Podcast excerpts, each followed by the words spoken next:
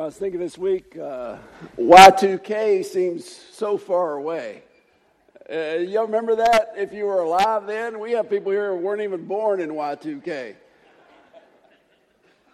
There was this great fear of what would happen when the computer systems all faced the turnover of a century. And it all turned out to be much ado about nothing. But I was thinking about 2000 because that's when a book called The Tipping Point, and how little things, the subtitle, How Little Things Make a Big Difference came out by Malcolm Gladwell, who, who continues to write provocative and helpful books that, that cross the line really between business and, and just general philosophy that uh, I recommend him to you. But this book talked about how, uh, within the context, uh, catalyst, how sometimes things uh, they, they build up to a point and then something tips them into a, a much bigger thing than they seem to be. Like, uh, how do you explain how some uh, trends go widely spread and some just stay within a small circle of people? How, how do you determine uh, which illnesses out of the many germs and bacterias and viruses actually will spread and cause a lot of chaos, kind of like the Zika virus is going on now, but, but we've had lots of those if you've, you've followed the news. And, and when you think about that, it, it really is true. Just those small things can make a huge difference. If water's boiling at 211 degrees, or if it's at 211 degrees, it, it will not boil, but it hits 212, it starts to boil. And likewise, in life, I think sometimes the smallest things make a huge difference. Uh, my family and I, we went, recently went to Union Station to see this exhibit called Body Worlds, and uh, it, fascinating. I, you know, I'm, I'm, not quite sure how I feel about it uh, ethically with what happened there. They, they had people that donated their bodies to science, and they did what they call plastination, uh, and they, they made these bodies. Uh, the people donated their bodies, and they made these bodies where you could see how actually all the organs work together. And it was fascinating. And quite a few times we were able to see a heart. And when you look at a human heart, you see just how small it is in relation to the rest of the body. But where would we be without our hearts? We wouldn't be, would we? Seven to 15 ounces is the average weight of a human heart. Uh, the average person, uh, female 130 pounds, male 175 pounds. You add all that up, it's a very small proportion, the human heart, to the weight of a person, but the heart is absolutely essential. The Bible talks about the heart, but I want you to understand the heart is something different when we read about it in Scripture. The heart in Scripture is the core of the person.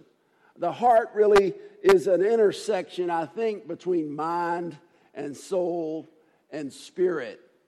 And when we see the heart in Scripture, we must understand uh, that this heart, this mind, our thoughts are even smaller than uh, the average weight of a human heart. This small thing, our, our minds, our souls, our, our conscience, where our spirit resides, it directs everything.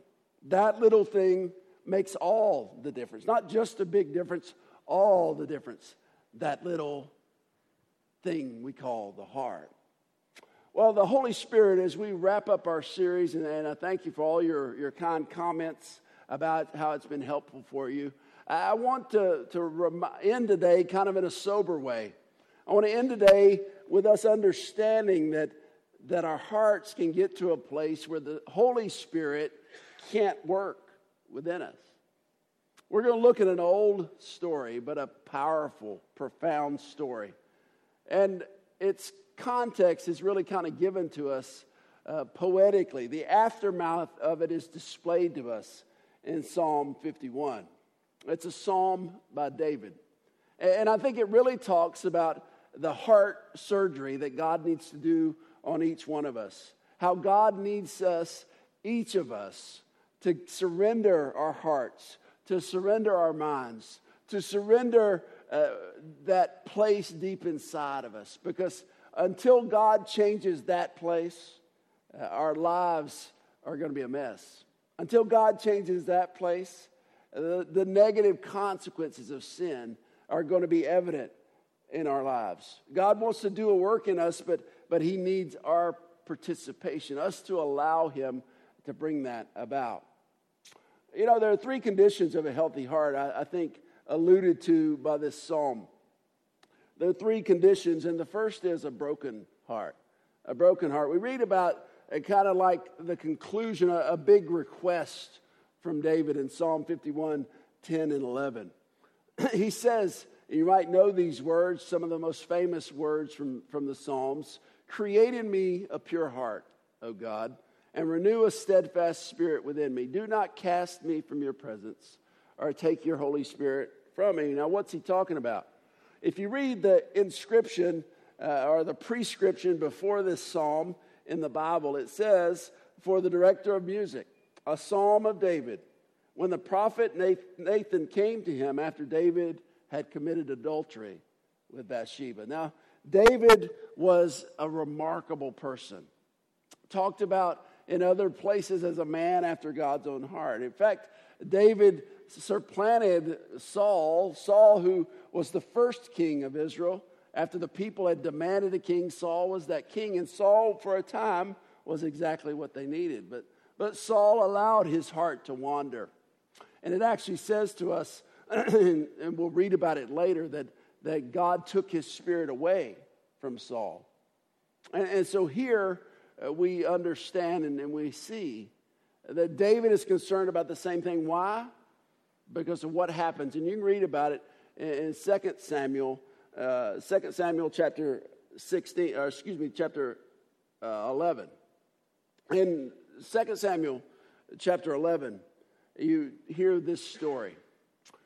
David, it seems, was in the spring of the year not with his army. He con- consistently went and led his armies in the battle, but for whatever reason, this spring he was not in battle with his army. So he was back in the palace. Maybe it was because he had affairs of the state to attend to. Maybe it was because he, he just was uh, taking a, a time out. Maybe it was because he was bored or disappointed or depressed. So oftentimes, it's in those weakest moments uh, that temptation comes upon us and, and we actually get in. Well, that's what's going to happen. You follow on in that story. It seems in the evening, uh, David was walking on the roof. They had flat roofs then. He was walking on the roof getting some air, and, and he looks across and he sees a woman bathing, a beautiful woman. Her name Bathsheba. Now, for the king in that time, uh, the king could pretty much do whatever he wanted. And if this woman, Bathsheba, uh, if she was unmarried, it would be acceptable in those times for the king uh, to lay with that woman. But she was married. She was married to a man, an army man named Uriah the Hittite. And Uriah was off in the battles in the armies, uh, the army fields where David should have been. But David sees this woman, and because of that state, that state of, of weakness, that state of, of being not close with the Lord as he had been, he asks that woman, he sends messengers to her and asks her to come to him, and, and they lay together. Well, as sin often does, the consequences come out. Sometimes it takes a little while. A short time later, Bathsheba sends a messenger to David and she says, I'm pregnant. Well, David, as sinners often do, he, he panics and then he starts thinking about a cover up. And, so he sends for Uriah, Bathsheba's husband. He, he thinks, if I get Uriah home here pretty quick, uh, then when Bathsheba's revealed to be pregnant, as it shows, then, then it could be possible that it actually was Uriah's son and not mine. So he sends, he brings Uriah back and he says, I want you to go home and, and wash your feet, is how he puts it in the Hebrew. Wash your feet is a euphemism for go home and relax, go home and be with your wife. Well, the next day he talks to Uriah. Uriah says, No, I, I didn't go home because I felt terrible being here in luxury, here in the comforts of home when my army, when my fellow soldiers were out in the field. I could not go home. I could not enjoy myself while I should be in battle. and David's plan, his cover up, is thwarted. So then he comes upon a second, more devious, evil plan. He sends word to Joab, the leader of his army, and he says, I want you to put Uriah in the front lines in the battle against the Ammonites. I want you to put the, him in the front lines and have uh, the rest of the army pull back. Basically, ensuring that Uriah the Hittite would be killed in battle, all to cover up his weakness, his sin. And so, David, this great king, David, this boy who had been brought up and, and anointed by God to be the king of the people of God, had now committed adultery and virtually murder. He sinned greatly. So you understand now why he writes verses 10 and 11. You understand now why he needs for God to create in him a pure heart, why he needs uh, God's renewal, his revival, a steadfast spirit, why he fears that God would cast him from his presence, why he fears that God would take the Holy Spirit from him. Sin can be covered up for a time, but it always brings a broken heart.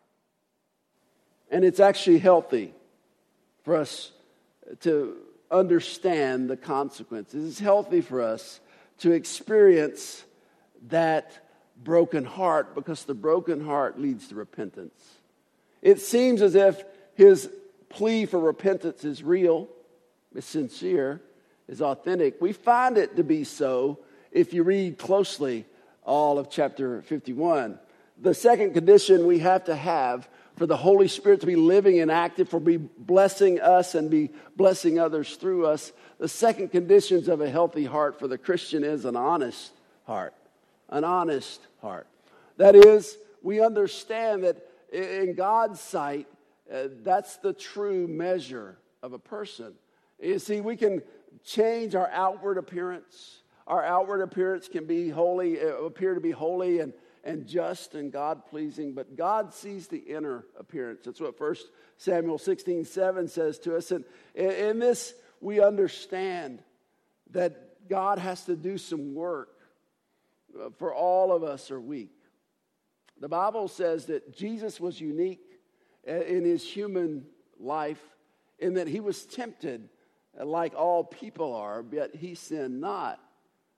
Uh, of every one of us, it could be said, we are tempted and we have sinned. We need to be honest before God. Proverbs 28 13 says, Whoever conceals their sins does not prosper, but the one who confesses and renounces them finds mercy. The one who conceals their sins does not prosper, but one who confesses and renounces them find mercy. We actually have to, to come to grips with those things. We have to, to deal with those things. 1 John 1 9 says, If we confess our sins, he is faithful and just and will forgive us our sins and purify us from all unrighteousness. David got that. So he brings these sins before God and, and then he lays them out before him. Notice, uh, I'm going to read for you the first 12 verses of Psalm 51. Notice how many times you see this heartfelt recognition, this heartfelt ownership of his, of his sin. Have mercy on me, O God, according to your unfailing love. According to your great compassion, blot out my transgressions. What is sin? Sin is not doing what God wants us to do, a sin of omission or it's doing the things that God doesn't want us to do, the sins of commission. In this case, David's great sins are sins of commission, adultery, and murder. Now, by the way, in the Old Testament, the punishment for adultery was stoning, death by stoning. And murder also carried a capital penalty. Uh, but because David was the king, he was not adjudicated as such. But in a way, he felt the same punishment. He saw this being a turning point. As you think about your life and, and as you make yourself open to God's sight and, and not necessarily uh, the, the appearance and the reputation you have around others, You need to hear that God needs us to come to grips with those things. He says, Blot out my transgressions, wash away all my iniquity. That's another word for sin, and cleanse me from my sin. For I know my transgressions, and my sin is always before me. Against you, you only have I sinned and done what is evil in your sight. So you're right in your verdict and justified when you judge. Surely I was sinful at birth, sinful from the time my mother conceived me. Yet you desired faithfulness even in the womb. You taught me wisdom in that sacred place or secret place. Cleanse me with hyssop, and I will be clean. Wash me, and I will be whiter than snow. Let me hear joy and gladness. Let the bones you have crushed rejoice. Hide your face from my sins and blot out all my iniquity. Create in me a pure heart, O God, and renew a steadfast spirit within me. Do not cast from me from your presence or take your Holy Spirit from me. Restore to me the joy of your salvation and grant me a willing spirit to sustain me. It's when we hit bottom, it's when we get honest and real before God that then God can do his amazing work. And God, uh, David has this, this fervent, this urgent plea that leads to that third condition a hopeful heart. A hopeful heart. Sometimes people will say to me, Do you think God can forgive me for this? As we meet in my office or in their home, as they uh, share their challenges, their burdens with me. The Bible tells me there's only one unforgivable sin, and that's blasphemy against the Spirit. What I take that to mean is a direct, outright rejection against God from someone who before claimed to be for God, a believer in God. That is, uh, someone who curses God openly. All other sins, according to uh, my reading of Scripture, can be forgiven. And, and so when we ask this question, we know the answer can be affirmative. So then, what is he actually asking? Now, we've been talking about the Holy Spirit. You understood, if you've been here, that, that you receive the Holy Spirit, the Christian does, uh, when you believe in Jesus, when you confess your sins and repent for the first time, when you uh, call on the name of the Lord to be saved and are baptized, you receive the Holy Spirit's presence. In the Old Testament, the Holy Spirit lived in the temple in Jerusalem. In the New Testament, it tells us that each one of us become temples of the Holy Spirit. So, what exactly is he asking when he says in verse 11, Do not cast me from your presence or take your Holy Spirit from me? I think he's saying this God, I have done things my way. I've, I've not paid attention to your Spirit, and I made a mess of it. And I will tell you that principle is absolutely true. I think the Holy Spirit is in you after you've become a Christian, even if you do terrible things like murder someone or commit adultery with someone. But what you've done is, is you've kind of, as we've talked about, quenched the Spirit. You've, you've grieved the Spirit. You put the Spirit in the back seat. And that very much can happen. No doubt David was thinking about what happened with Saul. 1 Samuel 16 14 says, Now the Spirit of the Lord had departed from Saul the Spirit of the Lord had been on Saul as he uh, rose up in power, as he became king of Israel. The Spirit of the Lord had blessed the nation of Israel through Saul, but Saul became rebellious. Saul wandered away from the Lord. Saul started thinking he could do it himself. And so the Spirit of the Lord departed from him, and an evil spirit from the Lord came to torment him. That is, he faced the consequences of his sin. So also that can happen. But you know what I think? I think small sins are often more dangerous than the big ones. The big ones like adultery and murder, like David faced, those big sins often, uh, the, the consequences are startling. They're, they're big and splashy. But I want to encourage you today to, to not think this sermon is just for those big sins. It's not for those big collapses spiritually. Big sins, they startle us into repentance, but just like the proverbial frog in the, the boiling water, we may gradually become so used to sin that it ceases to bother us at all. That's what I think is the danger here today as I talk about these things is, is that we, we pass these over because we become relative about our sin. You know, if that happens long enough, when it finally does bother us, uh, we are too far gone to do anything about it. You know, I, I, I never want to have a hard heart. I never want to have a blase heart toward God. I spent years of my life doing whatever I wanted and not having much of a conscience about it. But I would greatly choose a life that's sensitive uh, to the, the life and the, the pleasure of God. And I tell you, that's made me more aware of sin.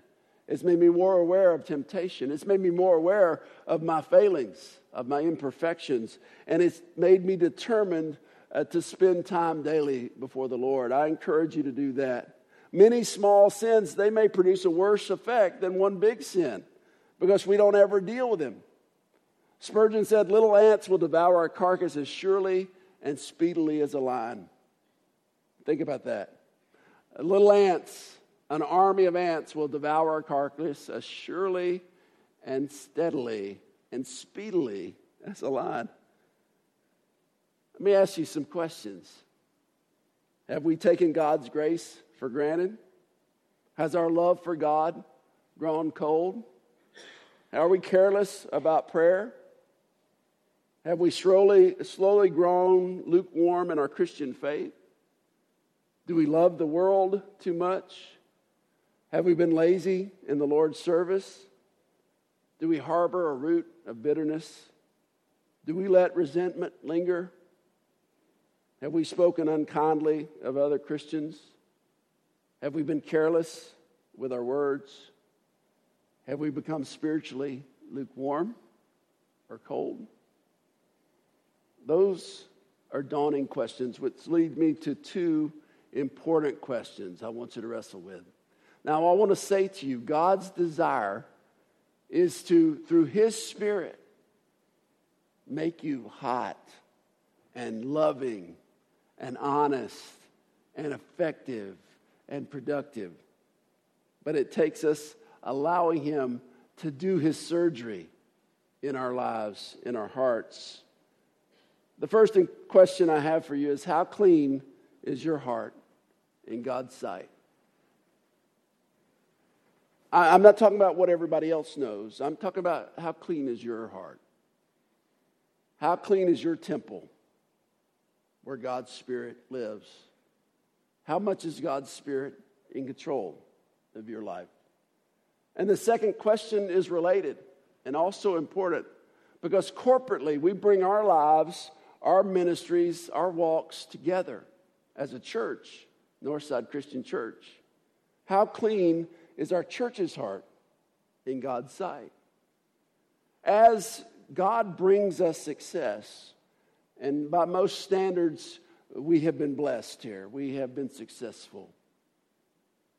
I tell you, it is hollow if we hide dirt, if we hide mediocrity, if we, in worldly terms, are successful, yet not pure and faithful to God surely our sins will find us out. So I want to think for a moment about our hearts.